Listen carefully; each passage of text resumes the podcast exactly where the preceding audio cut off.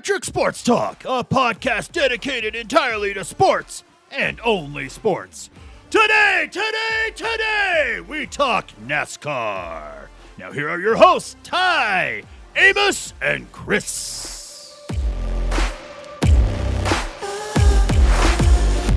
Uh, welcome in, ladies and gentlemen. You're listening to Electric Sports Talk. Good to have you guys along today. Uh, we're back with some more fun uh, content, I guess you could say, for you guys. Uh, I'm joined today by Chris. How are you doing? I I think I've jumped into the 21st century here because I have headphones on now. So you're gonna continue your run of being very uh, calm today, I guess, huh? No, nah, No. heck with it. That didn't work out so well last night. Yeah, uh, Amos. We'll, we'll introduce you now. How are you, Amos? I'm good. How are you guys? Good, good. Uh, you missed on yesterday's show for college basketball. Chris was was being conscientious of how excited and kind of you know angry he was getting because he got a scolding from his wife. So, yeah, he was in the doghouse. yeah. So like she was listening to the show and then Yep. told She says Got- that he was too loud, so he's got to stay calm and quiet. Too loud. Too loud. does she not listen to me talk? Uh, well, she can't tell you what to do. So, Oh. Yeah. I guess she could try. All right, guys. Uh, not a lot to get to as far as off the track news or anything like that. Usually, we like to lead off the show by uh, talking about a topic that we found interesting that wasn't necessarily taking place on the track. Uh, but yeah, still, still the same, guys. We haven't found anything much. I mean, there are things we could talk about, but nothing major that I think jumps off the page. No, not really. I'm I'm looking at NASCAR news today, and I'm not seeing Uh-huh. anything that just leaps out and says, "Hey, pay attention to me." Yeah, yeah, kind of, uh, kind of a slow news week, I guess you could say. I think it used like when they're on their West Coast swing. Normally, California is part of this race stretch, and Yeah. there's really not a lot of news. I think most of the teams probably look at it as a nice, relaxing get away from all the hectic start to Daytona and the season. So You're away from the media, yeah, and I think so. and everything. Yeah. probably All not. Still in the early part of the season. Normally, I think they get a week off in there somewhere too between like Daytona and Mm-hmm. coming out west. So not a lot really to talk about, but Do you think that has something to do with the mainstream media or the media in Charlotte and NASCAR in general just not traveling west? no, I well, I guess I mean it could, but I feel like there's a little bit of a letdown after Daytona. So you have a week full of speed weeks and then everything leading up to Daytona and then I'm sure there's a little bit of a catch our breath and just kind of relax and enjoy the cooler, drier air out west and and just Yeah. go from there. Yeah, so, I'd agree with that. All right, guys. Uh, so before we get into a little bit more of the race, uh, what were your initial thoughts on Vegas uh, as we talk about that now? Uh, we'll obviously remind you guys of our picks for our various picks that we had. Uh, but yeah, I mean, what were your overall thoughts to begin with, Amos? Uh, it was a better race, I think, than some of the races in the past for you this season. Well, yeah, I mean, I the last two weeks have been a typical NASCAR week for me. The best cars won. There hasn't been the entertainment slash phantom caution that comes out of nowhere. Do The- you? Uh, I just want to jump in real quick. Do you think that NASCAR is, uh, has learned their lesson on that for the year? Well, I hope so because I I'm sure there was a stern talking to Mm. from quite a few people, including Rick Hendrick, who feasibly could have won three or four races Yep, this yep. year, and it's well, all, I mean there I- was there was lots of backlash on social media. I felt like so. Uh, there was even articles wrote, uh, written. No, Yeah. I don't, I don't know what the word is there. Uh, but yeah, but there was articles criticizing the decisions at the road course race. So well, I think it's yeah, hard think, enough uh, yeah, to win an, learned. I think it's hard enough to win a NASCAR race when you are considered the odds on favorite, i.e., the Daytona road course. I mean, everybody pretty much give the race to Chase Elliott, and he deserves that recognition, and he was leading the race. But it just goes to show Yeah, no matter yeah. how hard you prepare, no matter what you've done, done in the offseason, no matter how good a team or car you bring, you can only control what you can control. And Yeah. and I feel I hope NASCAR has learned their lesson from that. But you know that, and that's how it should be. The best car on the track most of the time should win. Right. Nine out of ten times. So, and I feel like the race Vegas is slowly becoming, I think, a track that everybody should watch because man, that racing on the restarts and and it They're wasn't just crazy. oh my gosh. three, Oh, the truck- five wide. Truck race was nuts. Yes, Yeah, that the was- Oh, was man. crazy. I'm telling you. Well, them guys are nuts on their own, let Yeah. alone being able to race four or five wide, mean- diving into one. Think about it. You're putting a you're putting 38, 19 year olds behind wheels of trucks, and you're like, okay, go out there and run with it, boys. Well, I'll tell you, I, that truck race. I mean, it was great fun to watch, but boy, it was crazy. And I, I got to say something too, Amos. You know, when you were talking about your uh, yellow flag thing, I'm absolutely not kidding. I sat there as that race was winding down on Sunday, and I thought, because Larson had a substantial lead. I mean, he was out there what five, six seconds. Oh yeah. Well, n- well, not substantial. I mean, he was enough that he wasn't pushing his car hard, but Yeah. Oh yeah, but nobody was catching him. Well, it was comfortable though. Yeah, Yeah, for sure. But- I, I think but- that's the word. my point coming to that was is that I fully expected to see a, a yellow flag. I, I thought with five to go, we're going to get a yellow flag because he just got this stretched out too far. Uh, an overall good race for you as well, Chris. Then, I, I was a lot happier leaving Las Vegas yeah. than I was leaving Miami. Okay. I thought the race played out, was allowed to play out, you know, and, and Miami was too. But just overall, I was a lot happier with the way Las Vegas ended up finishing. And when I say that, I'm talking about all three races. I was just that Friday night race with the trucks. I just sat there enthralled because you don't see that kind of racing Yeah. I actually thought it was a really good race. except on short tracks. Really fun. you know. And Yeah. it it was a hoot to sit and watch it. All right, guys. So let's let's talk about this race a little more. Uh, I didn't take as many notes as I did uh, in the previous week, so you know we might just be a little more fr- free flowing here instead of sticking in the notes too much. I'm going to try a few different things, see what you guys like more, maybe. Uh, but yeah, so let's talk about this first first stage, guys. I was actually taking a nap and woke up about halfway through it. so if if anyone can help me out with the first few parts, that'd be nice. Uh, but yeah, I mean, what did you guys think of the start of the race? Uh, obviously, there were some cars that looked strong all day, uh, but who were the early favorites, Chris? Well, I think once again the Fords were out there. They were the uh, you know best cars in the field at the start of the race. I mean, they were they were leading, they were pulling away. Yeah, Uh, Keselowski, Logano, Ryan Blaney. Uh, kudos to that kid because man, I mean he'd had three bad races in a row, and I think he ended up finishing fifth.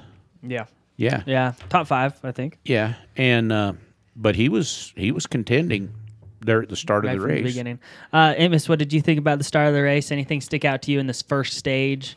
Uh, besides the Fords, pretty much you know doing really well, especially the Penske cars as well. Right. Well, what stuck out to me was from the drop of the green flag to the competition cau- caution, Kevin Harvick just dropped like a rock. Ah, Kevin Harvick. Yeah, yeah, he went backwards Yeah, I- time, he yeah. obviously did not have a good setup for Vegas, which is Was that surprising? it was to me because usually he races decent on 1.5 mile tracks. So to just drop like he did and then really never Yeah, get the handle uh-huh. on the car all day was surprising to me. Um, Maybe his car is going to be more geared for Phoenix, maybe. or do you think they are using the same cars?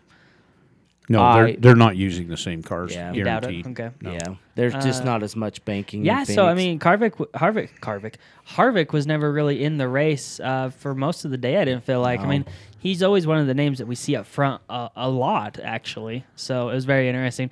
Chris, me and you were talking off air earlier today about how hard the racing seemed to be, pretty much the entire race through, even in the first stage. I- uh, did that ex- did that surprise you? I mean, I know it surprised me a lot, I- honestly. I mean, I think, and I could be way off base on this, but I think you agreed with me.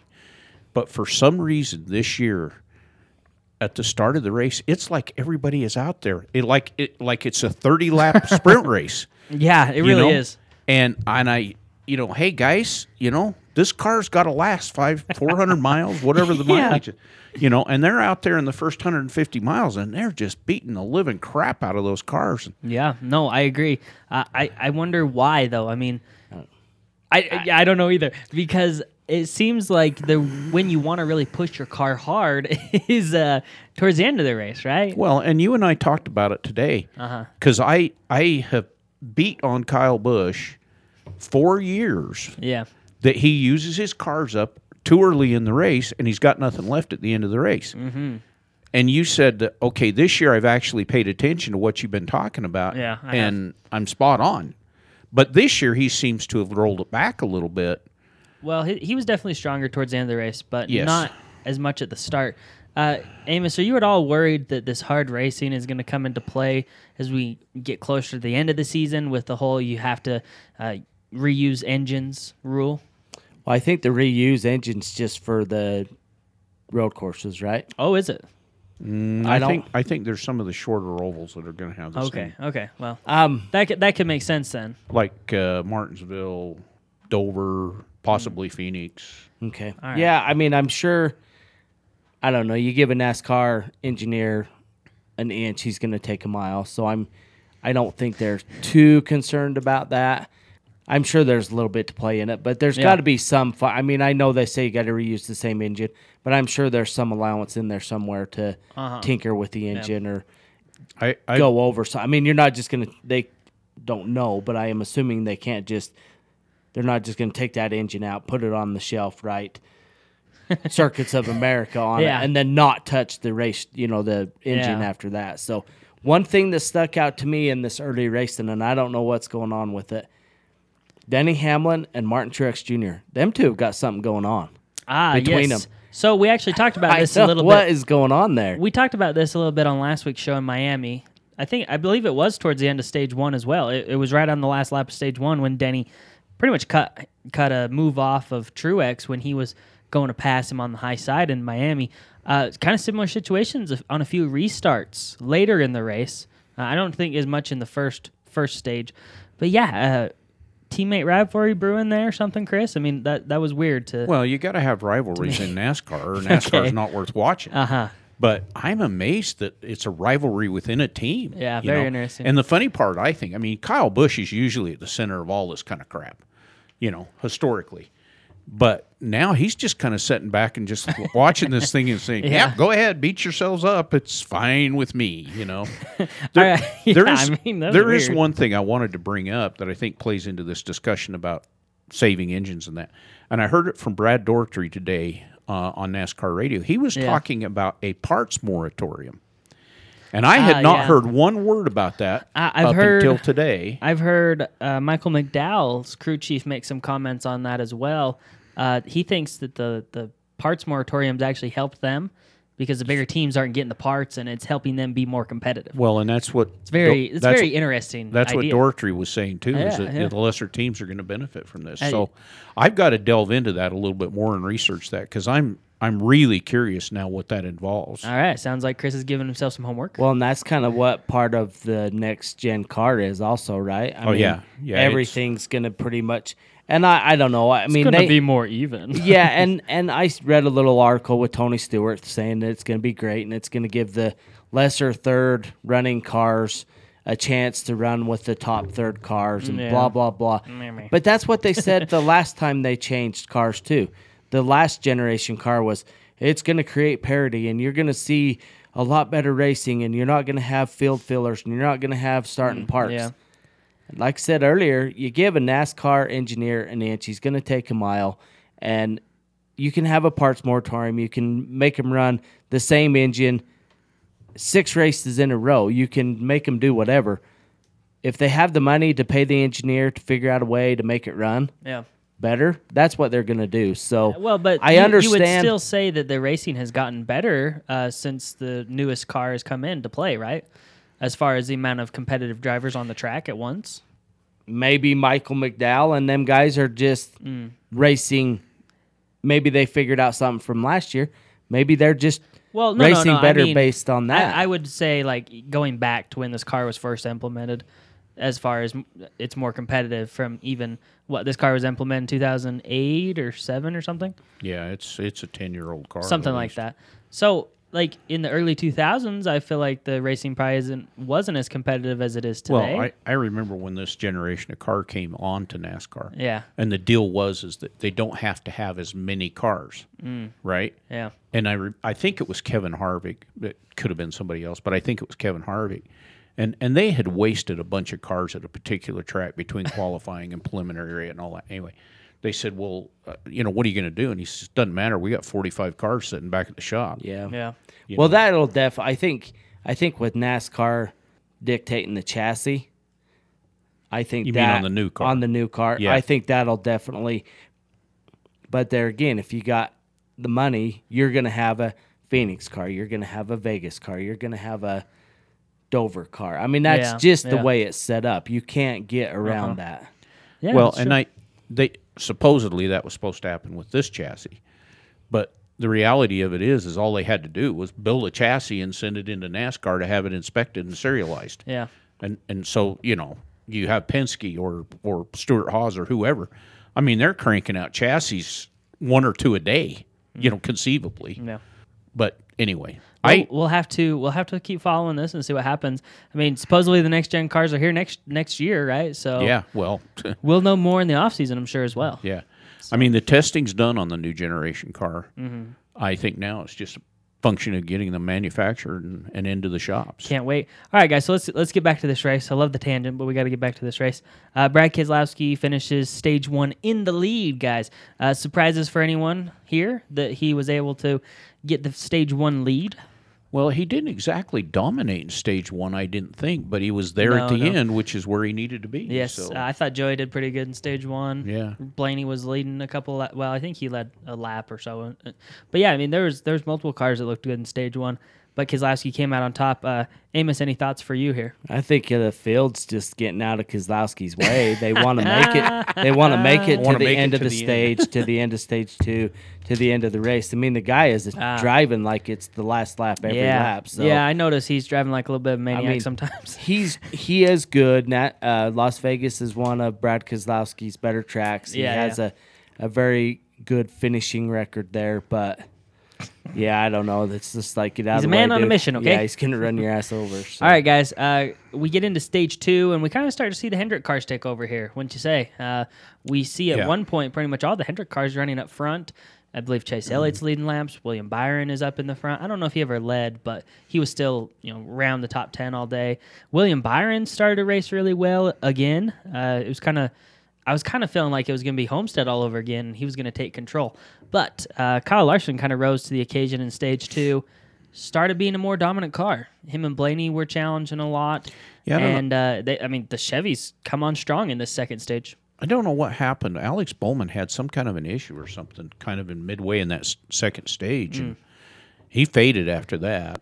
But Well, and, then- the and then, uh, the Joe uh, Gibbs cars come on really strong in this stage towards the end as well. yeah, and then Chase Elliott had his typical terrible luck in the pits. Well, Yes, what what yes. happened? What did the car fall off the jack and cause that damage that on they had Alex us? Bowman, No, on uh, Elliott. On Elliott, yeah. They I don't know what happened. When I mean, they spent just like five minutes in the pits I mean, trying like to repair that. that oh my gosh, was basically happened on the competition caution. I'm trying to think back that he may have got might have got tagged when he was on pit road, and then they had to pull it back and Mm-hmm. and effect repairs on it from getting tagged on pit road. But So we saw the cautions kind of pile up through these first two stages. Mm-hmm. Uh, was it any surprise to either of you that we had the number of cautions through the first two stages that we did? Because we didn't see many cautions, hardly at all, in that last stage. Uh, Chris, your thoughts on that? I think they were having a hard time getting a handle on the track. You know, trying to figure out Oh yeah, downforce and the whole bit. And I think they got it figured out, obviously, by the end of the race. But I think they were having a hard time getting a handle on the track because the sun kept coming in and out, and it kept changing the temperature of the track. And it seemed very overcast Yeah, there. I yeah, thought as was. well. It, it was decent weather, but it seemed overcast for Yeah. sure.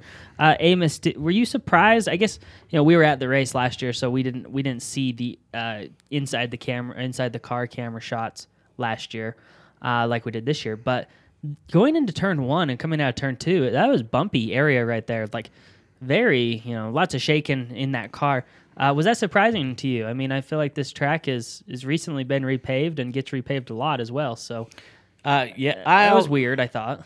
I think it's just the wear and tear on the track. Yeah. And if I'm thinking about how this sits, that section of the track's going to see a lot of sun, Hmm. kind of a south facing. So, I mean, obviously bumps are normal. It happens on your everyday road. So, Yeah. I would imagine they would want to. I don't know. Try and figure. I'm sure at every track, the the drivers are complaining about every bump and crack and crevice because it upsets the car. But Well, I mean, I feel like last week when they were at uh, Homestead, it was a lot more. There was a lot more bump and uh, Okay. upset of the car. So, but yeah, I mean, what are you going to do? It's 120 degrees through the summer. I'm sure that creates a lot of movement in the mm, Yeah. Well, the, track. the thing of it is too on the way they're setting those cars up, they're they're basically running a co- coil bind type setup on them, Yeah. so that the more downforce they get, the more that the suspension settles.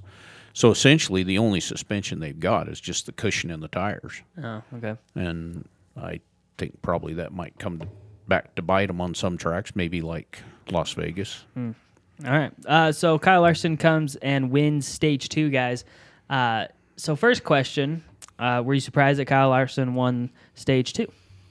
No, uh, I wasn't surprised he won it, and and one comment I'll make about that is is he won it pretty handily. Yeah, he won that stage for he sure. had, he had a pretty decent lead going in. I think basically Kyle Larson had him covered the whole last two thirds of the race, for lack of a better word. Yeah, I mean, he started to come on strong after stage one. Obviously, they figured out some good adjustments in pits, and he just got stronger and stronger.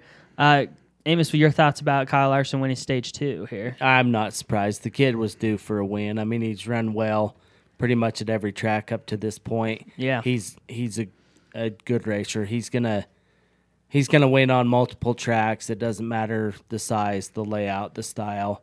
I mean, you could tell right from the beginning that he had a good car. I mean, they decided on one of the cautions to not take tires, and, the- Uh, and before that the kind end of stage two, yeah. yeah.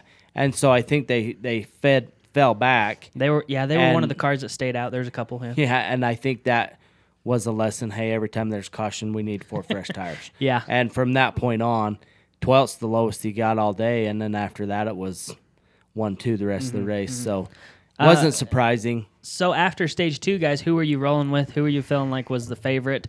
Obviously, I guess the easy answer was Kyle Larson. But uh, Amos, is that who you thought would be the winner at the end of the day as this race was progressing into the final stage? No, I figured there'd be a phantom caution for multiple reasons that we probably don't need to get into on the show. But um, and then I mean, Kyle Busch was his car was getting stronger. He was moving up through the field. Um, Martin Truex kind of. I don't know. His car was really weird. I would have been very interested to listen to his in-car radio to see what was going on because he had moments of brilliance and then he'd fall off and come back. Another then- up and down race for him. And then Ryan Blaney, I felt like he that he was going to get it figured out going through the end of the race. So there were a lot of factors, I or a lot of other drivers that I felt like were going to hamper Kyle Larson, but I mean, the, Yeah. he they had a good car, so Well, I, I made a note on our notes, and I think you probably saw it when I made it. With 50 to go, there were three JGR cars running in the top 10, hmm. or top five, rather. And there were three Penske cars running in the top 10. And I thought, Yeah. well, you know, they, they've got the field covered. So And you were you were going with one of those cars, though. Well, yeah. And, and I thought, and what was weird to me was that Stewart Haas was nowhere to be seen. Yeah, I mean, I think Cole. Well, actually, Chase Briscoe might have been doing the best out of all of the Stewart Haas cars. yeah, Stewart Haas had a rough race. Like they Almirola went out. Kevin crashed Harvick, out yeah, again. Kevin Harvick was really not in the race. Cole Custer, I don't know where he was. Uh, yeah, I mean Briscoe might have been doing the best. So I, I did make a one- weird, a weird one. I did make one decision. I'm not going to pick a winner for this week's race unless it's somebody that I don't want to win. Oh, because whenever I pick the winner for these races, they they seem to just have a lot of trouble. this is true. This is true. Uh, and we'll get to our picks coming up, guys. Uh, so yeah, we get into this last stage, and uh, honestly, there's there's pretty clean racing throughout. Uh, I think with around 65 laps or so to go, uh, a caution comes out, but from then on in, I mean, we pretty much run green the whole way, guys, and. I'm surprised that we saw this green, this extended period of green flag racing, Chris. I was very surprised by it. Like Yeah. like I said earlier, I fully expected there to be a, Yeah. a you know debris caution or something like that. uh, uh, after we, we know Amos's feelings here on this one. He was ex- he told me I don't know how many times when we were watching the race. He's like, "There's gonna be a caution. There'll be a caution. Don't worry. Yeah. yeah, there's We'll get a caution here." yeah, Uh, there's no way they're gonna let this go green with Kyle Larson leading the race. So So uh, we had pretty much Kyle Larson lead the race for the last 60 laps. essentially. I, I was writing down some notes, but then it got kind of tedious because from about 50 on, he was he was just dominating everyone. Yeah, stretching I mean, the out. only, the only note you could Yeah. have made was was how big his lead was.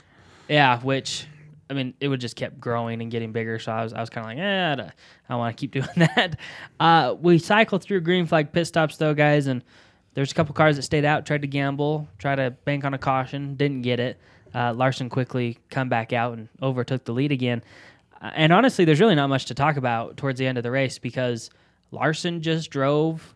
He ended up lapping, uh, phew, God, maybe 10 cars uh, on these last 50 laps or so to put them laps down. I think only about 17 or 18 cars finished on the lead lap because his car was so strong. And yeah, I mean, Kyle Larson uh, gets the first win of the year for him, first uh, win since Dover in 2019. Brad Keselowski finishes second. Kyle Busch uh, finishes strong in third. Hamlin was pretty consistent. He finished fourth. And Blaney, who had a really consistent top five type of day, finishes fifth as well. Uh, but so let, let's start with Ryan Blaney first, though, guys. Uh, he finishes fifth. We've talked about, well, Chris mostly has talked about how he needs to just be very consistent over these next couple races. He doesn't have to win races, but he needs to be consistent. Uh, Amos, you you were surprised, or you're not surprised, you were happy for Ryan Blaney uh, having a good day. Oh yeah, I mean, I'm sure he was ecstatic. Like he finished a race, let alone that it was the top five. Yeah. and one that he very well could have had there been maybe more cautions in the final stage, could have been a contender in the race, been able to make a few more adjustments. Um, I'm really surprised. I don't know what's going on with Penske and not being able to make in race Can't, they adjustments. can't finish. Like, Yeah, they can't I- finish races. they seem to have a decent setup and then they just can't keep up with the track. So Yeah, yeah, but really yeah. Ryan Blaney. It was. I mean, I felt like he knew he was going to have a good race, just from things that he had said through the week and uh, how well he has done He was at actually, Vegas. he was surprisingly carrying a lot of confidence into this race. yeah. I mean, well, for for his rough start, he was very happy about going to Las Vegas and racing somewhere he thought was a good race for him. well, you'd have to with the start Yeah. that he's had. If if you were down at all, then it would have just carried over. So it's going to be good for Blaney because he's had a good finish, and so now that's going to do well for his qualifying effort Uh-huh. next week at Phoenix. So So you feel like he's going to carry good momentum into next week? yeah, I'd like to. I think he'll be okay. I'd have to look at his finishes in Phoenix. I don't know if that's necessarily a a stellar track for him as as well as good as Las Vegas is. So Cool. But I mean, any top five finish, no matter what track it's on, it's going to give you confidence going forward, no matter what. Uh, eh, Chris, I want to come to you next with Kyle Busch. Do you feel like he's gaining momentum as the season moves forward? Uh, obviously, I think that he, I guess he didn't have a great 500, if I remember correctly. No, he, didn't. He got crashed Yeah. out early on, as I recall. So I feel like he's definitely gained more momentum and finished stronger uh, in each race of this season. Uh, how do you feel about Kyle Busch as we I, keep I think he might be finally getting a handle on the cars and not being able to practice. I think he's finally just just, you know reached down and said, "Okay, I got to go with what I got to go." yeah, yeah. But here's the thing, I, I think Joe Gibbs Racing is coming up with the setup, shall we say? Because if you look at the top ten, Uh-huh. they had all four cars in the top ten. You know, uh, Kyle Busch was third, Hamlin was fourth, Right. right. Truex was sixth, and Christopher Bell was seventh. So that's that's huge when you think about it. I mean, Yeah. that's big time. Big points. And and those cars were overtaking like William Byron. I think he was running like third or no, I want to say he was running second or third there. You know, winding it down, and he ended up dropping clear down to eighth. Yeah. And so well, clear down to eighth. I mean, that's still a pretty good well, finish, though. o- okay, point taken. But and here's the guy that you know we we kind of talked about this today. The relative performance of Bubba Wallace in the 43 compared to Erik Jones in the Oh, yeah, 43. okay. Erik Jones finished 10th. Yeah, Erik Jones had a. In that I, I was going to ask you that question, so uh, I'm glad you brought it up. Uh, but yeah, Erik Jones performed probably one of the best we've seen for Richard Petty Motorsports since last year when Wallace finished pretty well at a at Darlington or Talladega, one of those. But yeah, I mean, this is one of the better finishes the the 43s had, and well, A a while. while. A while. yeah. uh, which I, I'm happy for Erik Jones about that. Um, Amos, uh, any surprise for you that Hamlin continues to be consistently in this top five, uh, even with some outside distractions with his with his team that he's trying to kind of run and manage? Uh, this was something we talked about on the previous show, and I think it's worth that. I think it's worth talking about uh, nearly every week at this point. Uh, he he's just continuing to be consistent, even though we had some doubts. Well, I am surprised that he is running as consistent. Um, maybe he's not putting enough of his energy into the 23xi team. maybe that's Yeah. maybe he needs to. Some interesting words. Uh, I, don't, I don't know if we've talked about this, but yeah, some interesting words from the other owner of that team. Uh, Yeah, yeah. Anyways, kind of threw the gauntlet out there. I think, and when you're a mature driver, you've been around long enough as as long as Denny Hamlin is, you're going to start the season strong. And this Yeah, is, yeah. and I'm surprised that Kevin Harvick is not starting as strong as Denny Hamlin is. But even he, I mean, he still has three out of four top tens. So, Uh-huh. but uh, I'm not surprised. I I don't know. I guess my biggest thing is how's it going to work when we get into the summer stretch? How's it going to work for him as the season wears on? As 23xi, so you you want to their keep issues. Yeah. Yeah. I mean, I want. I'm going to watch because I just don't feel like it. He can sustain it, in my opinion, the entire season. Well, so far he's been doing pretty good, so I guess we'll have to keep watching and see.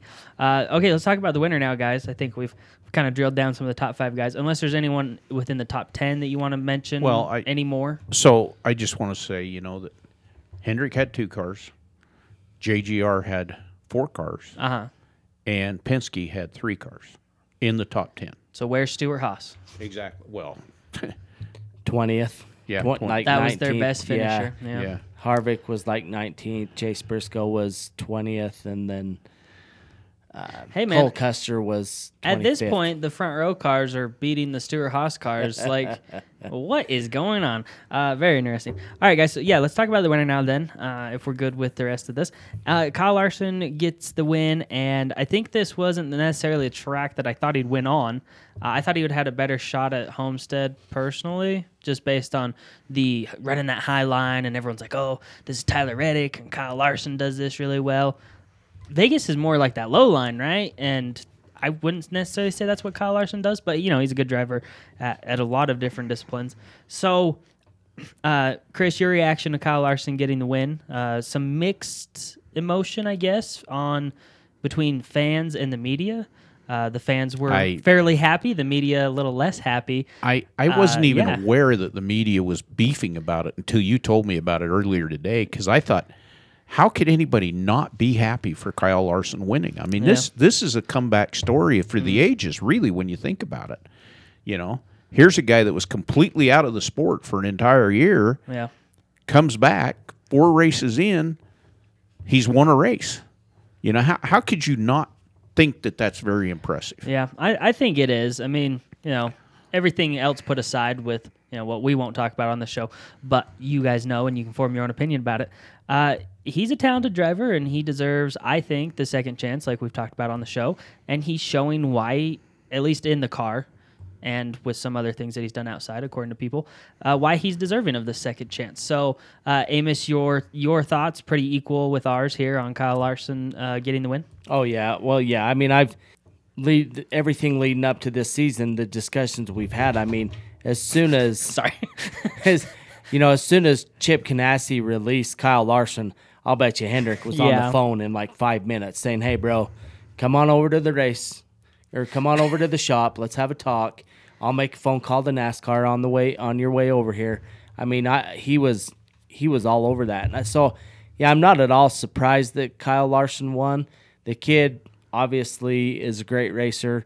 I mean, there's not too many racers at the cup level that are horrible racers. I mean, they're there for a reason. They obviously are good racers. They're prepared. They know what they're doing. So I'm not surprised. I I, I kind of am surprised at how early in the season he won.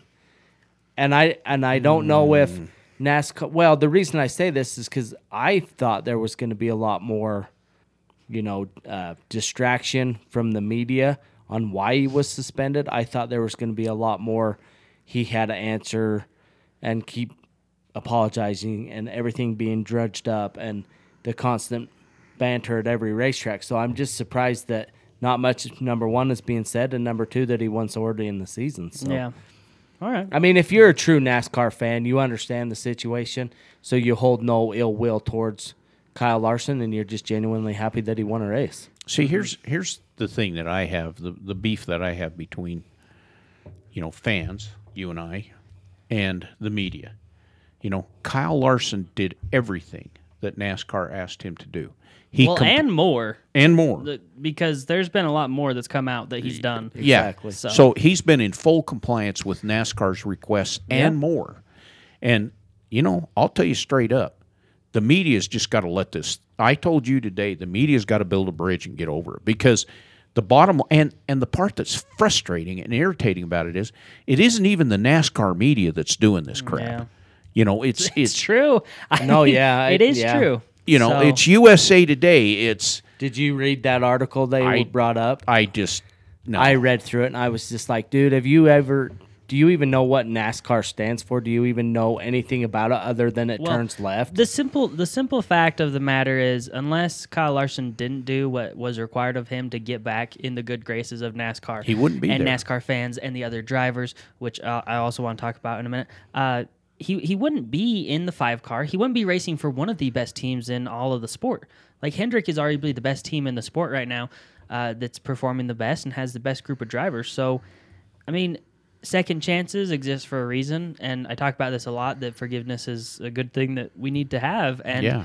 What, whatever. We, we got to move on from this subject because I don't want this going where it's going. But uh, I, I was very impressed actually with the amount of drivers that that come out after the race and during Well- the race in their own interviews and said they were very happy for Kyle Larson.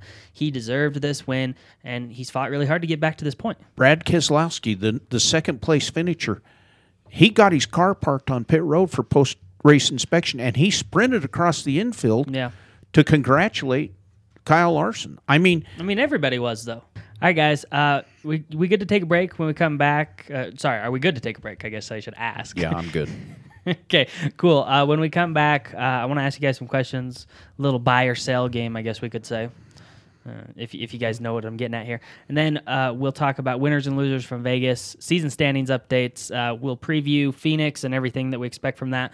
Uh, we'll make our picks for Phoenix as well. Oh, and we'll also give you how our picks shook out in this race. So we'll be right back, guys. Uh, lots more to come. Stay tuned. Break.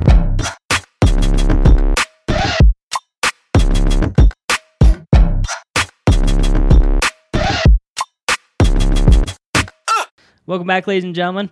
Tuned into Electric Sports Talk. Thanks for being with us today, guys. Uh, we're talking NASCAR. Should be fun. Uh, we have more shows coming up later in the week, guys. So, of course, stay tuned for those. We're going to be talking UFC and what transpired uh, at UFC 259. Uh, Chris, or not Chris, Amos, you watched that. It was, it was a good time. You won't be on the show, but it was a good time at 59. I I had to say that I had some mild disappointments in a few of the races Yeah. or the fights. I just number one, Peter Young. What were you thinking, dude? He's kneeled down. You know, you're oh whatever. And then Nunes. I mean, she just Mm, Amanda Nunes. she strikes crazy.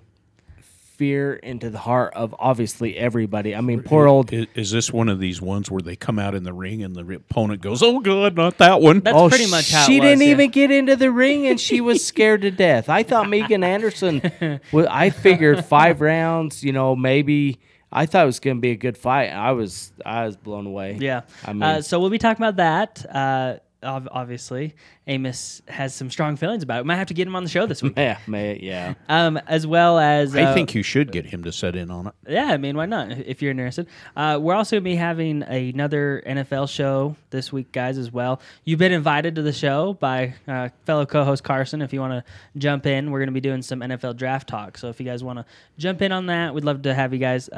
But we'll have that coming up as well, guys. So if you want to get in touch with us or stay up to date on what's going on uh, with our shows, go ahead and follow us on Instagram or Twitter. You can find us at the handles Electric Sports Talk, of course, uh, or email us. The email is electricsportstalk at gmail.com. Love to hear from you guys. Get in touch. Let us know what you guys want us to talk about. Listener questions, all that good stuff. Uh, we'll also be having some soccer talk, I think, later in the week. Still waiting for that roster to be released. Uh, yeah. Can I touch on one thing before we leave Las Vegas? Oh well, we haven't left Las Vegas yet, so oh, no I thought worries. I thought we were getting fixing to do that. I just want to say a huge kudos to AJ Allmendinger. ah, in the Xfinity race, yeah. He won that Xfinity race. Highly emotional about that win. I'm very optimistic that maybe AJ will be back in the top series. Ooh, back in Cup, huh? Yeah, with it. All right. I, I'd really like to see that. I got to tell you. Hey, I'd love to see the name back in. I tell you what, one of the best names in NASCAR. Yeah, I think. absolutely. Allmendinger, that's great. The Uh, Dinger. the Dinger. Is that what they call him? yeah, that's know. what they called him. All right, guys. So let's start with recapping our picks from last week's race. Uh, we made two picks. We made race winner. Uh, closest one, two gets the points. And then we made our bonus question. Now the bonus question rules uh, are you have to get it to get the point, right? So Okay. We were kind of lenient with Amos last last week because he wanted just a Rick Ware, but it was so general, and, and we gave it to him anyways. Um, but yeah, okay. Our race winners, Chris, you had Kurt Busch. Uh, Amos, you had Chase Elliott, and I had Joey Logano. I end up being the closest on that one. Joey Logano finishing uh, ninth. Chase Elliott. Uh, let's see. He finished 13th, and Kurt Busch finishing 19th. So I'll take the point this week, guys. And then uh, our next one that we picked was the first person to lead the mass pit stop off pit road. I went with Denny Hamlin. You went with Kevin Harvick, Amos, and Chris. You had uh, Martin Truex. It was indeed Denny Hamlin. So two points for me this week. I'm oh feeling pretty good. Gosh. I believe that uh, now ties me with Amos, if I'm not mistaken, in the season standings. So Chris, you're down now. I can't understand this. So you're gonna have to pick really well t- uh, today. I, I, I, okay. Okay. Uh, no, actually, I guess I've taken the lead down. So Three if to you're- two to one. If your theory holds true, the guy that no, what did you say? The guy that you pick does poor in the race. Don't pick Chase Elliott, okay? No, I've decided that for the rest of the year I'm going to pick Denny Hamlin. Oh wow, what a slight. Okay. Um, all right, so yeah, no, I'm in the lead now. Three, Amos, you're at two, Chris, you're at one. So uh, we need some we need some good picks this week I, I you, gotta, I gotta. Yeah, but see, this is the problem. I pick a guy and it's like I jinx him. Well, we'll we had this same issue. We not. had this same issue with basketball, if you Uh-huh. recall. I'd pick the winner for a basket, and is true. every flipping time I'd. It was like, okay, this guy's gonna lose this week. This team's gonna lose this week. This is true. This is true. um, all right, guys. So there's our update. Uh, we'll have more picks for Phoenix coming up later in the show. Uh, but guys, let's play buy or sell. I think the premise is very simple. I ask you a driver uh, or question or whatever, you say buy or sell. Uh, so so let's start with the race winner from last week, guys. Uh, Kyle Larson, buy or sell for you, Amos. I'm buying. I've been buying all season long. I was buying last season. Oh, okay. The kids, he, I mean, Ganassi has good equipment, and I'm surprised that Ganassi didn't try to figure out a way to be able to retain him as a driver because you know the kid's going to get reinstated. But now he's in Hendrick, number five. Like you said, Ty, quite possibly one of the best running teams in NASCAR right now. So, Right. yeah, I mean, I'll I'll buy all day long. Chris, buy or sell Kyle Larson? Buying. Buying. Yep. All right. I think I mentioned to you maybe today, or I thought maybe it was earlier, but I I hope that the kid ha reels off ten wins this season. Okay. I mean, realistic though. Probably not. Okay. Well, but I, well, no. I mean, let's look. Kevin Oh, Harvick okay, had okay. what, like nine wins last year. Yeah, I mean, yeah, okay. Kyle Larson's a multi-race winner in uh, his previous years. He's in arguably, arguably a little bit better equipment right now. he, Well- we have he races well at two mile tracks. He's a decent plate uh, racer. One and a half mile tracks. He had nine second place finishes until this, leading up to his first win on a mile and a half. Now that he's knocked that out of the way, and then uh, he's got the information, the research, the resources to lean on his short tracks. Why not? Yeah. Uh, let's do a bit of a shallow dive on Ganassi Racing, though. If if you think back to last year, well, okay, let's go the year before. If you think back to the year before, uh, the number one car basically was the dominant car in that team, and the 42 was. I mean, he was running at the top, but he wasn't finishing at the top. Now, last year's a throwaway year because they had a couple of different drivers in that car, as I recall. But now, let I think it is it Ross Chastain that's in that car this year. the 42. Yeah. Yeah. if you look at the performance level of that 42 car compared to the performance level of the 40 or the number one car, really nothing has changed. So does that mean it was really getting that top grade of equipment, Mm-hmm. or was he getting so-so equipment and just overdriving the crap I out see of what you're it saying. Yeah. To, to put the finishes together? And and I'm not taking anything away from Ross Chastain. He was an excellent driver in the Xfinity series. So I'm Well, looking at it now. That jump to cup is uh, it's a lot Huge. Well, that's true. I grant you that. But I'm looking at it now, and I'm seeing I'm looking I'm seeing the same trend. I guess with the Right. 42 car. Okay, all right. See what you're getting after. Okay, so uh, I think we're all buying Kyle Larson stocks. So, Yeah. uh, all right, next Austin Dillon, buying or selling Austin Dillon. Uh, I think he's been fairly consistent. I mean, top 15 in almost every race this year, I, I'd have to say. Uh, never really looked out of sorts on any of the tracks. I mean, even even the road course track, he was he was pretty decent on. So, uh, buying, selling Austin Dillon, Chris, I think I'm selling on that one. you're But- selling on that one. and this is a struggle for me because he's sitting in 12th place in the overall standings. Uh huh. And you're right, he has been somewhat consistent this year, but I just have never been able to get behind that Richard Childress, Austin Dillon dynamic. Okay. I, I just I've had issues with it almost since day one. All right, uh, Amos, buying or selling on Austin Dillon. So I will buy. I mean, you can hold. You can hold. Um, I'll buy one more week, and then we'll see Mm. How he does at Phoenix. I mean, he's he has, like Chris said, he's in the, he's sitting twelfth, which is pretty good. He has a top five finish. I feel like he's raced well in most all the races that of this year thus far. So, yeah, I mean, I think as we start getting into a little bit of more of the traditional tracks, mile and a halfs, short tracks, Yeah. that's when it'll be when we can really decipher buy or sell for Austin Dillon. Okay, uh, next one. Buy or sell Aric Almirola. Uh, man, this guy's season is not off to a good start. I think this is maybe the third race out of the four so far that he has wrecked out of. Uh, definitely wrecked out of two and been out. Uh, he got in an accident in Miami that really, well, he wasn't racing that well in that one. But yeah, I mean, Aric Almirola's season not off to the start that I was anticipating or hoping for him. Uh, so we'll start with you, Chris, on this one. Aric Almirola, buy or sell? I'm going to hold one more week on Aric Almirola. You still want to hold on him? Okay. One more week. All right, fair enough. Fair enough. Uh, Amos, buying or selling Aric Almirola? I'm I'm selling Aric Almirola and Sell it all. Stewart Haas Racing right now. All right, they're so sorry. struggling. Our Uh, next they're one, off to a rough start. Uh, our next one is Kevin Harvick. Then you, you selling Kevin Harvick as yeah, well? I'm selling Kevin Harvick. Uh, Well, Chris, I mean, are we there's- selling Kevin Harvick here? No, I'm buying. Oh, you're buying Kevin Harvick. So Well, we got, we he is split. going to a good track in Phoenix. He runs well in Phoenix. He should do, do well. Okay. But man, I'll tell you what, if they miss the setup at Phoenix like they did at Okay. Las Vegas this weekend, psh, I can't. he'll I can't done. see Stewart Haas missing the setup as bad two All right. weeks in a row.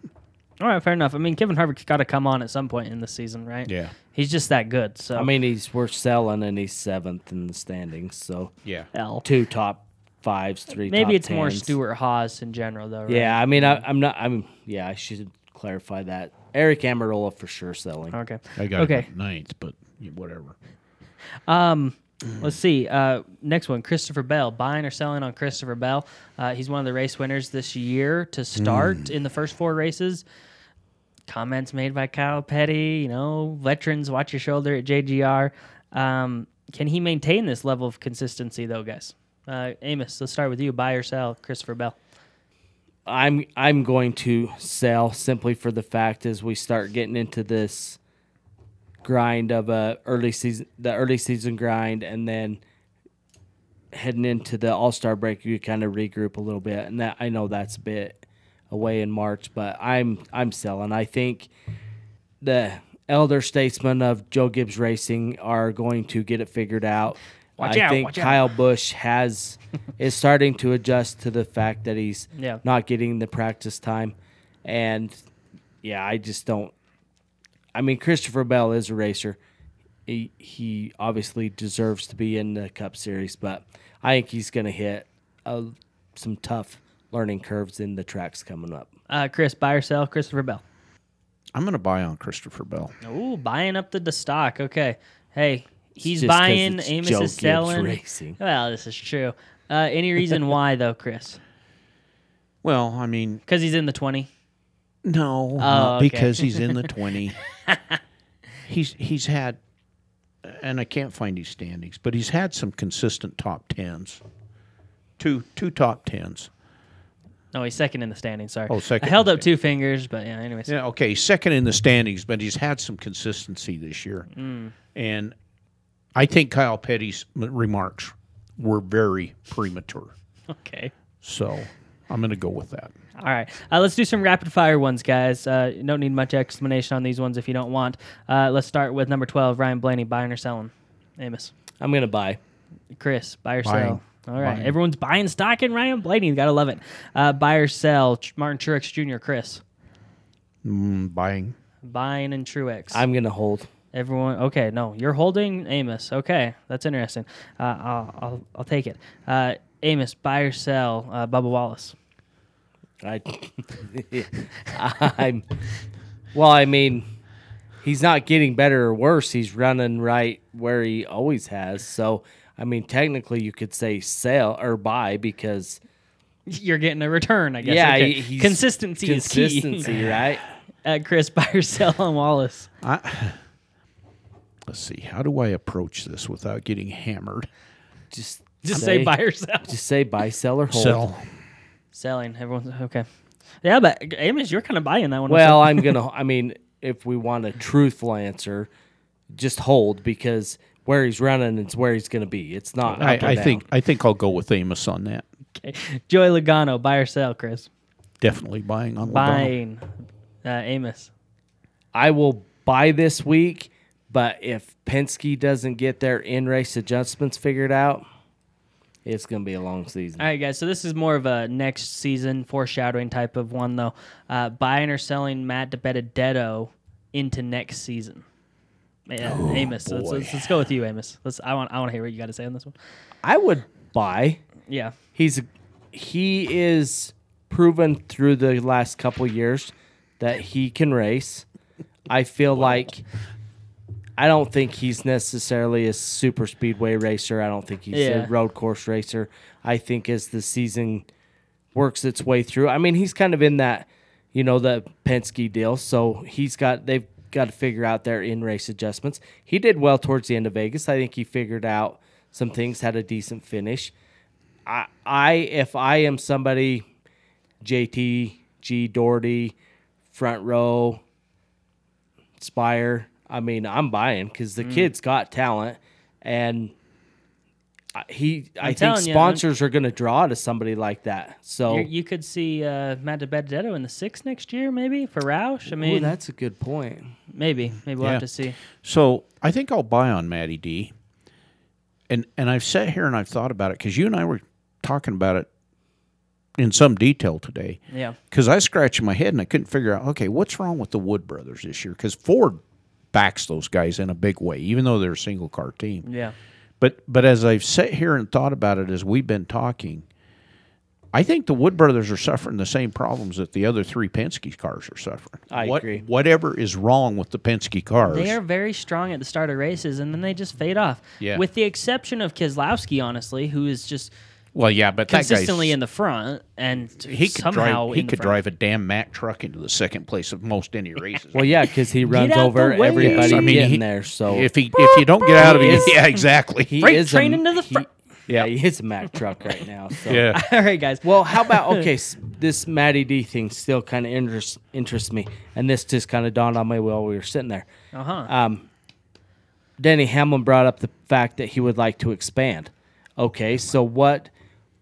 W- Maybe mind.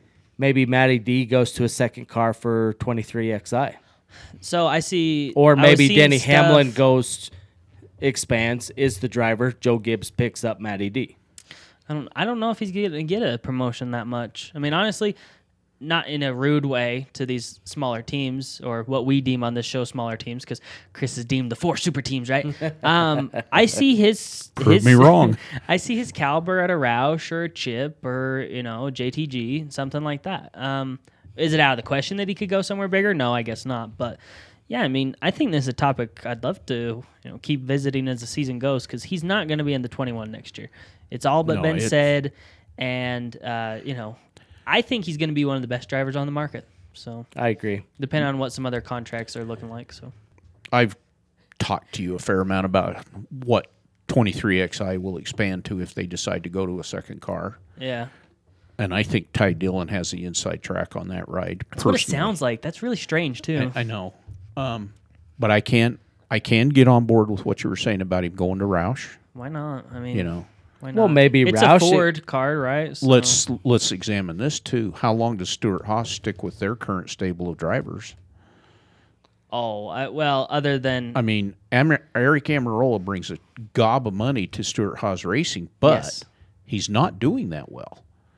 well, If the money leaves, the money man. If he if the money leaves, he leaves. If the money stays, he stays. Well, they Those- I mean, is the sponsor Until- with Aric Almirola yes, or Smithfield Foods. It, it feels Eric like So- it feels like Stewart Haas until Kevin Harvick retires.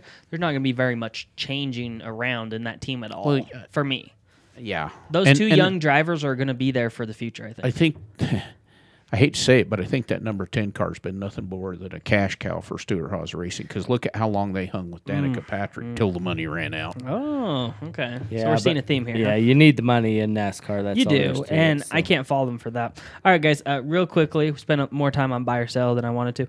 Uh, I think we can all agree winners of the the clear winner this week was Kyle Larson for winners and losers of Vegas. Oh yeah, All right. absolutely. All right.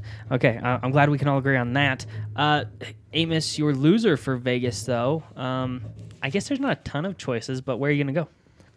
Well, I would. I'm leaning towards a couple. I'll just throw them out real quick. Aric Almirola had a rough race. I, I, the guy is struggling to get off to a good start this year. I felt like that he he needed to have a finish in this race, Yeah. regardless of where it was at. And I'm I'm the losers of the race. Honestly, even though Keselowski finished second, I'm going to say it again this week is Penske. I mean, they have got to figure out mm. their in race adjustments All right. and it it may be something simple and may and you know by all means we don't I don't know what's the internal workings at Penske Racing, but it's great to start the race strong, but you got to finish better, and mm. so bring a car to the track that's fast, maintain it or get it faster, but don't.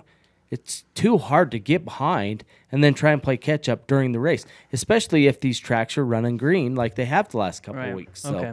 Uh, yeah. I mean, I see what you're getting at there. Okay, so my loser, and this is kind of a build upon the last four weeks thing, is is William By- er, is uh, Alex Bowman for me personally. Uh, well, his car has been good and he's raced well.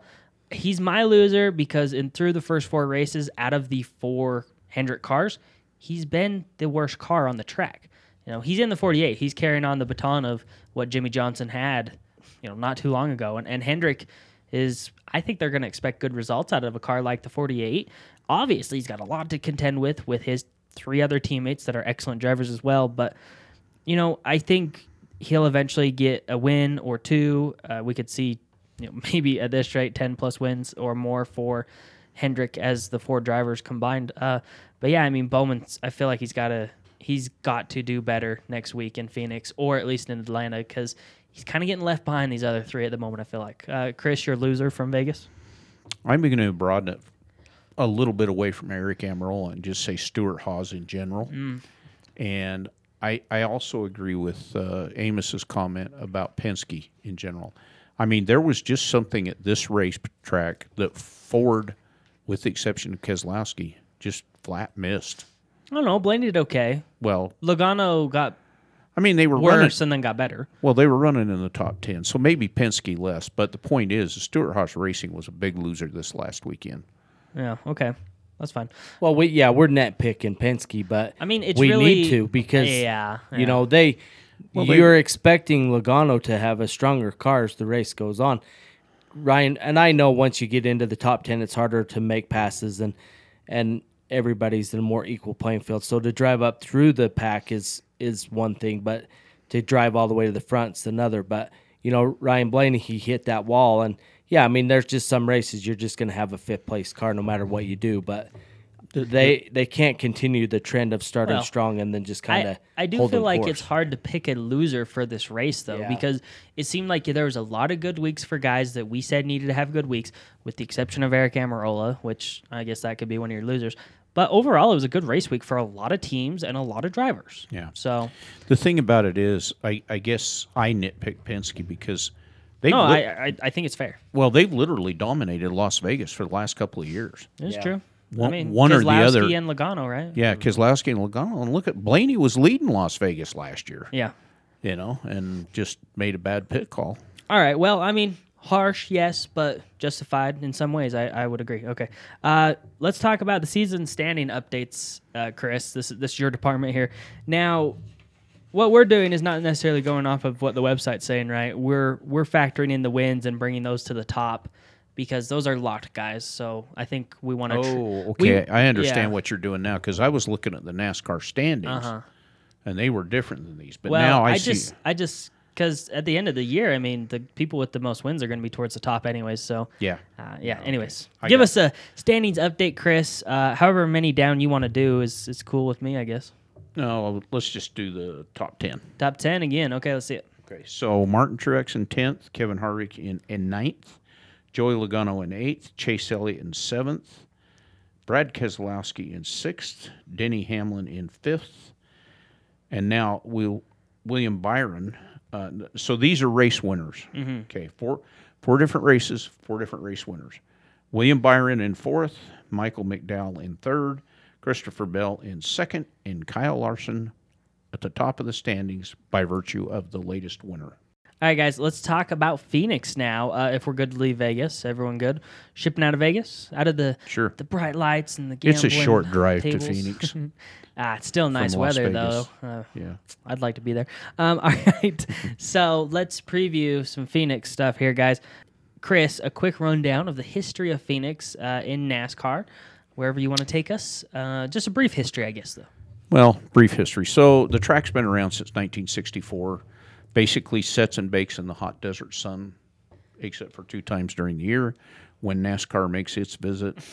They Well, Indy race on that too, don't they? Uh, yeah, they do, but I think it's kind of a hit and miss thing with that.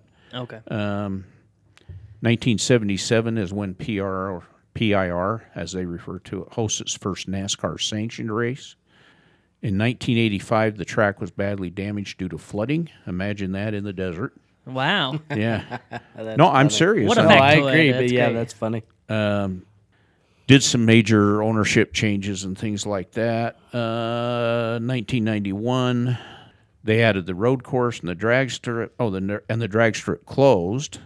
96, Scottsdale. This is not NASCAR, but I think it's noteworthy. Uh, resident Arie Luyendyk sets an all-time one lap record of 183 miles an hour on a one-mile course. That's I mean, pretty fast. yeah, that's Wow. like that's flying. In 2002, Bryan Sperber takes over as president of PIR, and that basically is the uh, ownership group of. They own Daytona, AAA, Michigan. They own quite a few. yeah, they, they own about half the tracks. Um, 2011, well, 2006 new grandstands open. 2011, the track undergoes a $15 million repaving. 15 2013 uh, or 2014, PR celebrates its 50th anniversary, and we go on from there.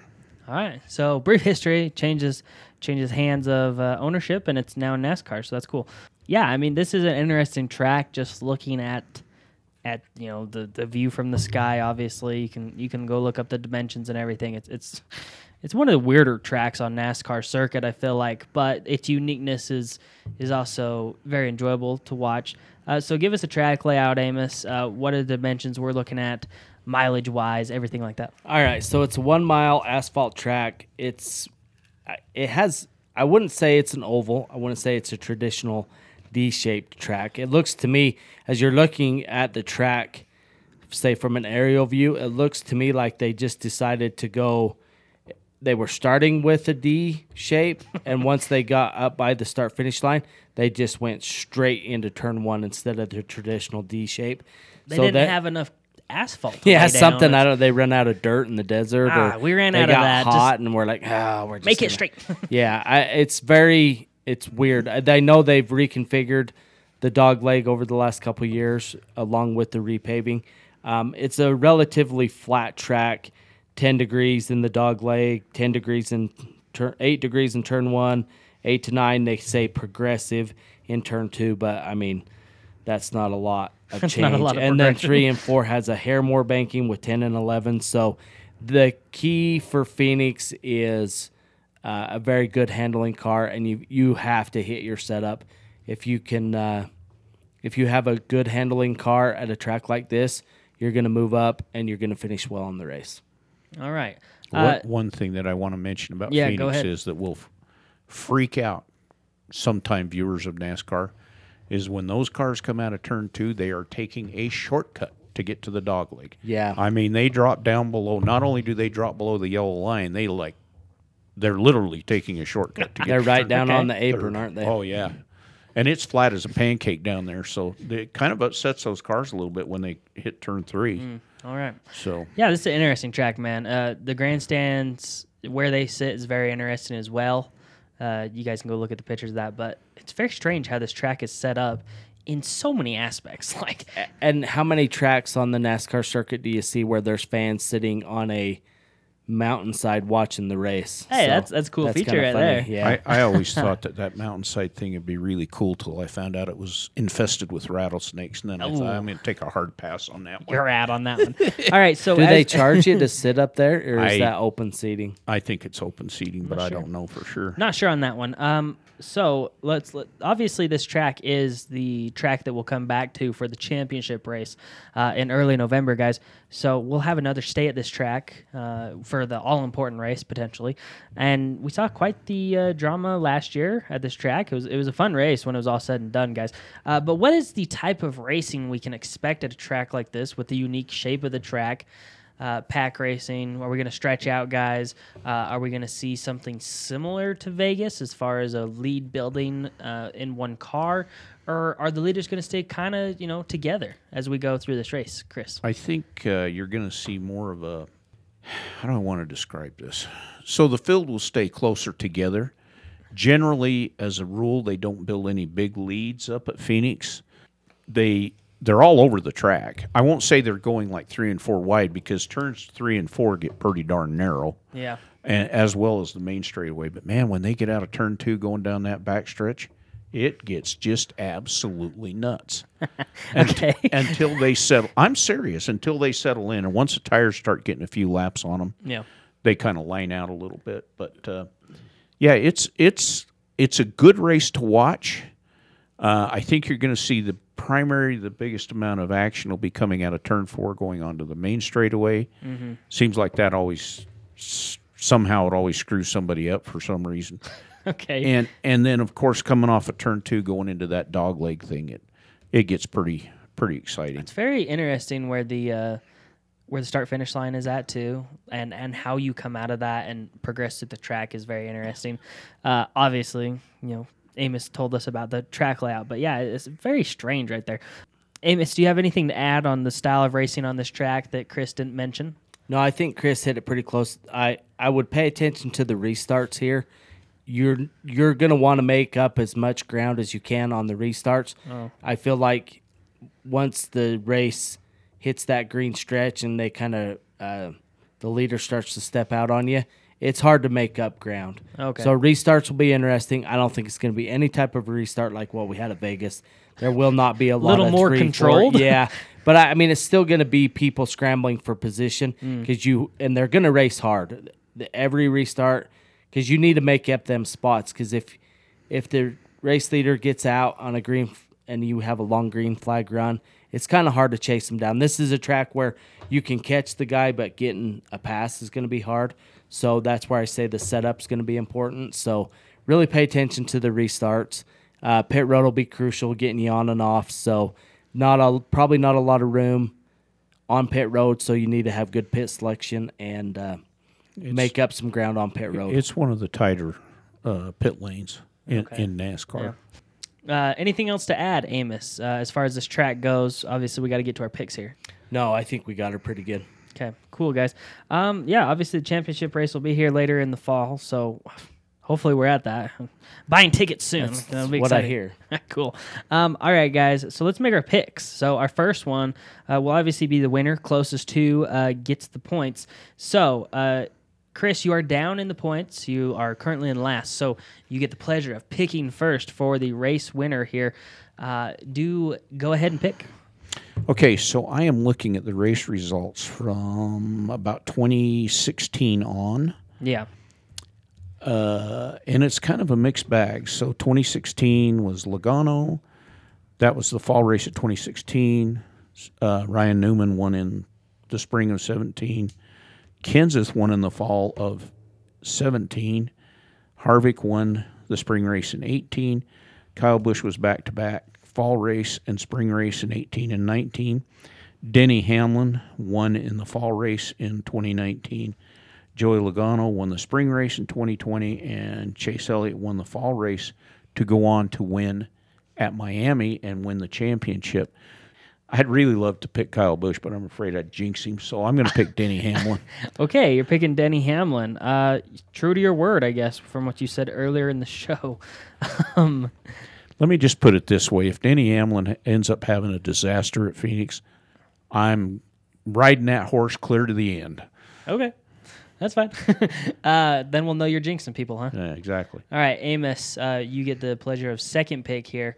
Where do you want to go with second pick? Uh, Denny Hamlin is off the table. Sorry. Yeah, that's fine. I I couldn't my, I couldn't do it. There's, there's no way.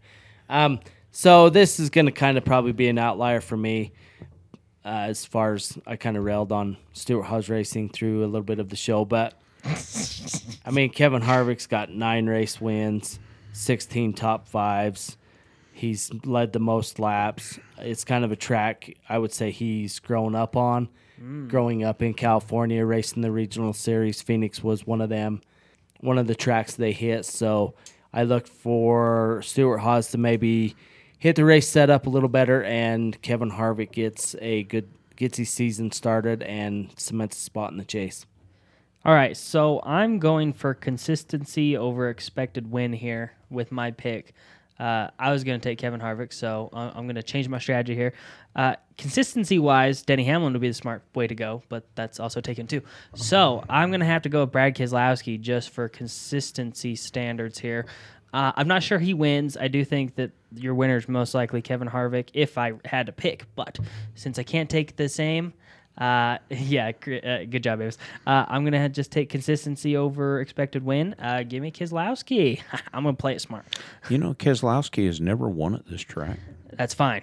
Okay, I have confidence. But he, he he's having a a real consistent start Yeah, to his yeah. season. Yeah, I, so- I, I don't see. I'm not picking it apart. I don't see anything Yeah. wrong with the pick. It's just I, I've been amazed as I was looking That back he through hasn't this, won? that he hadn't won here. Yep. For a driver that's as good as he is, you'd expect him to win a track like that. So, Yeah. Um. All right, guys. Our next one is gonna be most laps led in the race. So, Chris, you do get the first pick here. Uh, Where do you want to go? Most laps led uh, doesn't have to win the race, but just lead the most laps. I am going to go out on a flyer here and say, do I have to pick a specific driver, or can I pick a team? Yeah, no, no Amos over here. Rick Ware, give No, me no, no. four cars in the field that are most No. likely guaranteed to blow up. So, no, I need. Uh, yeah, I I would like a number at least. Uh, number twenty-four car, William Byron. Oh, William Byron. I was like, what? most laps led. That's I know that's a number, but uh, okay. William Byron, most laps led for Chris uh, Amos. Who do you want to go with on this one? I'll just stick with my race winner, Kevin Harvick. All right. I mean, I think the strategy there is smart. um, I guess I'll take. Huh. Uh, since Kyle Busch typically does good at this track, sometimes I think I'll go Kyle Busch. Okay. Which man, that's the second. No, that's, I pick Kyle Busch. I pick a Kyle Busch more than I think I should so far this What? season. Well, so- you're probably finally seeing the light. you know, Whoa, whoa. Of what I've been trying to tell you for the last four or five years. Hold That on. light's the up. dark side. Back up. Back up. I don't know what he's talking about. Hey, I Okay. went over to the dark side today too, so it can be done. All right, guys. Uh, we're good on Phoenix. We're good on our picks. Everyone's happy. All right, everything down, everything away. It's game time. I know this is the most exciting time of the show for both of you. Uh, if you guys haven't picked up on the You game, noticed how much noise transfers from this table into yes, the mic? our headphones. So we finally got all headphones, and uh, Chris is starting to realize how much noise he makes over there. I'm worse than a two-year-old kid here. Uh, okay, so point of the, the headphones. point of the game, guys, is we have to. I give these two a year. They have to tell me the race winner from that year at the track we're at in that given weekend. Uh, if you don't get it, you'll get it as we go. So mm, you figure it out. It's quite fun for me, at least, because I think it's hilarious. Um, all right, so current season standings are 13 for Chris, seven for Amos. Amos, you need like a sweep to get back in this week. Uh, this is not your strong game. No, it's say. not. I've been struggling, obviously. All right, guys. So every every uh, by random pick, every race is 2005 or sooner. So Oh, uh, this might play into Amos a little here. I So we're not deep diving back to the dawn of time. huh? No, no, my random algorithm didn't go back far enough. So no. Okay. okay. So I think uh, we'll start with the first one in 2015. Amos, you'll get the first pick as always, being the person down in the points. So race winner in 2015. Kevin Harvick. Kevin Harvick, what a pick, and that is right. Kevin Harvick, a point to Amos early on. Uh, Kevin Harvick finished second in 2015, won three races, second of three straight wins at this track, uh, and his third career win of five on this track. So very dominant, and Kevin Harvick also your pick for this week. So, all right, uh, we're going to 2009 for the next one, Chris. Uh, this winner was in 2009. Do you want the first clue? Yes. All right, finished second in the season standings next to Jimmie Johnson. So Jimmie Johnson won the championship 2009. I finished second. I pass. Pass. Okay, we're passing. We're passing on this one. Amos, we're back to you. Winner in 2009. I finished second in the season standings this season. My biggest win of the season being the Southern 500. Carl Edwards. Carl Edwards, good guess, but we're not going to say yes on that one. Uh, we're back to you, Chris. Won in 2009, finished second in the standings, won the Southern 500 this year. And uh, by 2009, I was a well seasoned veteran. I'm gonna go with Jeff Gordon. Jeff Gordon, man, we're we're getting closer. We're walking her in. You know, you get that. You guys get that term. Uh, all right, so we're on the right track here. I was a Hendrick driver, Amos, 2009, uh, second in the standings to Jimmie Johnson. I drove for Hendrick. It's not Kasey Kahne, is it? It's not Kasey Kahne. Okay, uh, we're we're in that area. I mean, kind of we've we've eliminated all the Hendrick drivers except for one. Actually, was Kasey Kahne around in 09 for Hendrick? he was around, but I don't know if he was with I don't know if he was driving. All right, for so we're back to you, Chris. 2009 winner of I'm, Phoenix. I'm dredging my memory to try to remember the four drivers that drove for Hendrick. I- well, we've got two out of the way for sure. well, yeah. Um, I think Amos has just realized who it is. He's giving me that Probably. look. Well, I I don't think it's this person. I don't think he drove there. That All right, I need an answer, Chris. 2009 winner. Terry Labonte. Terry LeBlanc. I think we're a little too far for that. Okay. Um, I'm, no. I'm drawing a real blank on who the four All right, drivers so were I'm a for seasoned Hendrick. veteran by 2009. Amos, uh, I won the Southern 500 this year as well. Uh, finished second in the standings. Drove for Hendrick in the number five car. So Hendrick number five. Who was who was driving the number five in 2009, Oh. guys? Wow. Everyone's gonna be surprised.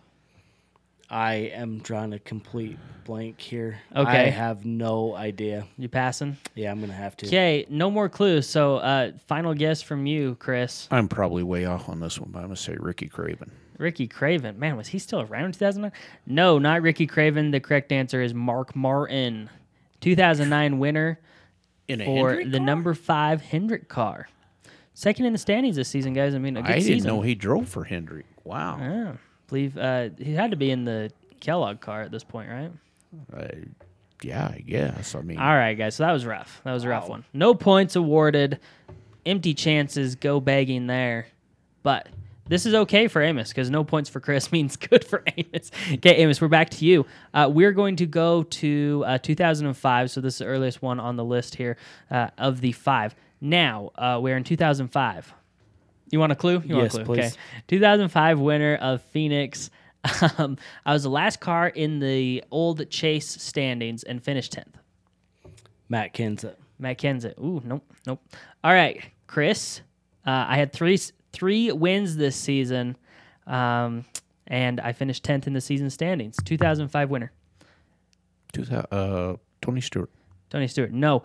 Okay. I'm in a Ford, Amos. I'm driving a Ford in 2005. Uh, I was sort of a contender, finished 10th in the standings, had three wins on the season. Greg Biffle. Ooh, okay. I'm in. I'm with Roush. I'm with Roush at this point in my career. In 2005, I won the Phoenix race. This season, I'm racing with Roush. Three wins on the year. Chris, are we narrowing it down for you? I'm going to go with Carl Edwards. Carl Edwards. No, no, no. Okay, Amos, we're back to you. Uh, one of the one of the well, okay, there's two two more clues left, guys. So don't want to run out on this one. Uh, I got Sharpie on my car, man. Sponsor is Sharpie. Kurt Busch. Kurt Busch is the right answer. I thought you of were that. there. You were so close. But I, think. thought of that and I thought, no, he finished better than that. So Kurt Busch, tenth in the season standings in 2005, racing the number 97 Sharpie, of course. Uh, great car design, man. I mean, just joking. It was pretty ugly. It was Um, so yeah, that that was a good season for him. Obviously, he, uh, I think he won the year before, right? Championship 04. yeah, I think so. Uh, okay, guys, we are now on to uh, number four here. So who's going first? Uh, oh yeah, uh, Chris, you're down 2-0. What a surprise, Amos. Yeah. It's feeling good. You can at least tie here. Uh, so 2008 winner, Chris. We're in 2008. You want your first clue? Yes. Okay, uh, I had seven wins this season. Ooh, lordy. Kevin Harvick. Kevin Harvick, no. Okay, we're back to you with a chance to go up three nothing. Amos, uh, 2008 winner of Phoenix, seven wins this year. One of my 83 total career wins. Jimmie Johnson. Jimmy Johns. This one was so easy. I mean, all the should- clues. That was a throwaway right there. but the next clues were my sponsor was Lowe's. I won the cup this year. I raced the 48. Like that was gonna Yeah, be that- real yeah. easy. Um, so that's just how the chips fall sometimes, Chris. You didn't want to go know, I'm first just- there. I'm just drawing a total blank on this one. All right, Amos, you're you're on the comeback here. Three Yes. nothing. You've won the round today. Feels Woohoo! good. Feels Yes, good. Your does. first win of the season. yes. Wow. Uh, Chris, a chance to save a point here though. We're talking about the race winner in 2017. First clue.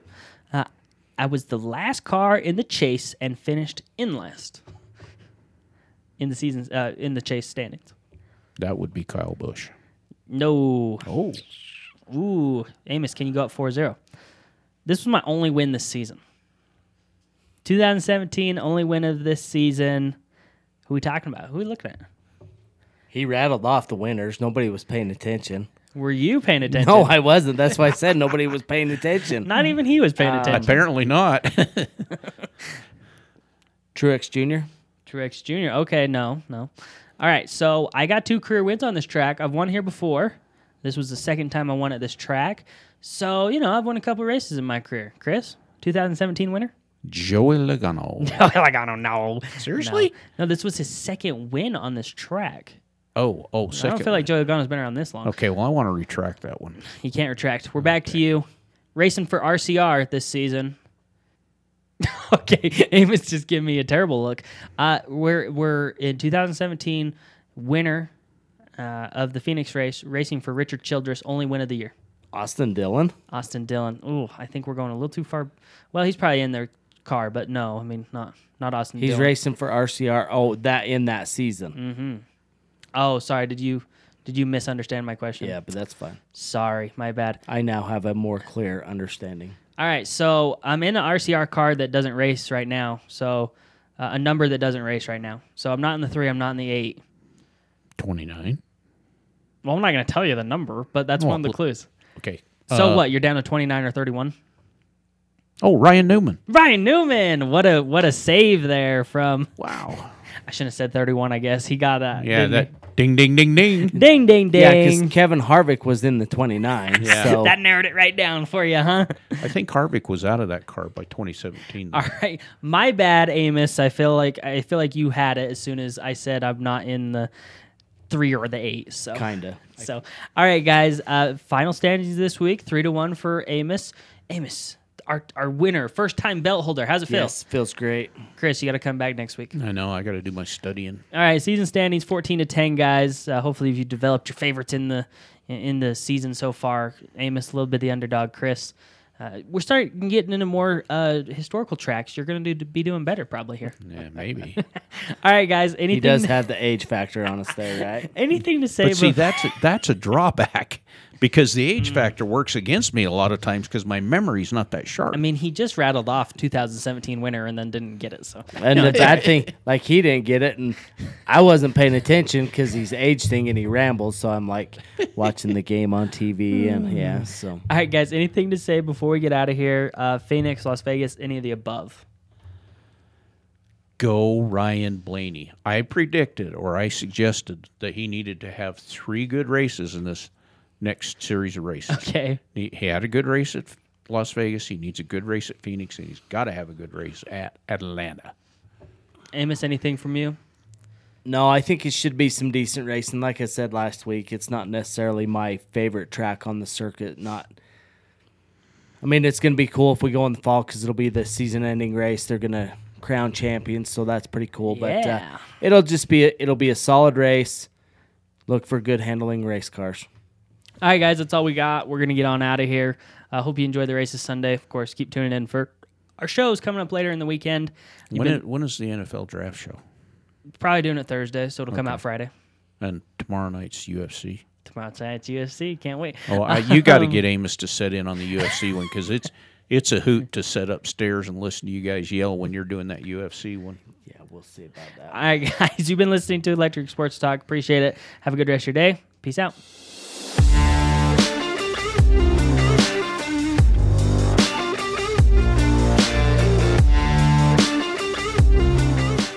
Thank you for joining us on this episode of the Electric Sports Talk.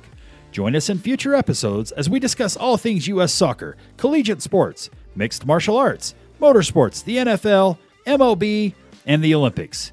If you enjoy our content, follow us on Instagram and Twitter or shoot us an email to electricsportstalk at gmail.com. Be sure to rate and subscribe. Thanks for listening.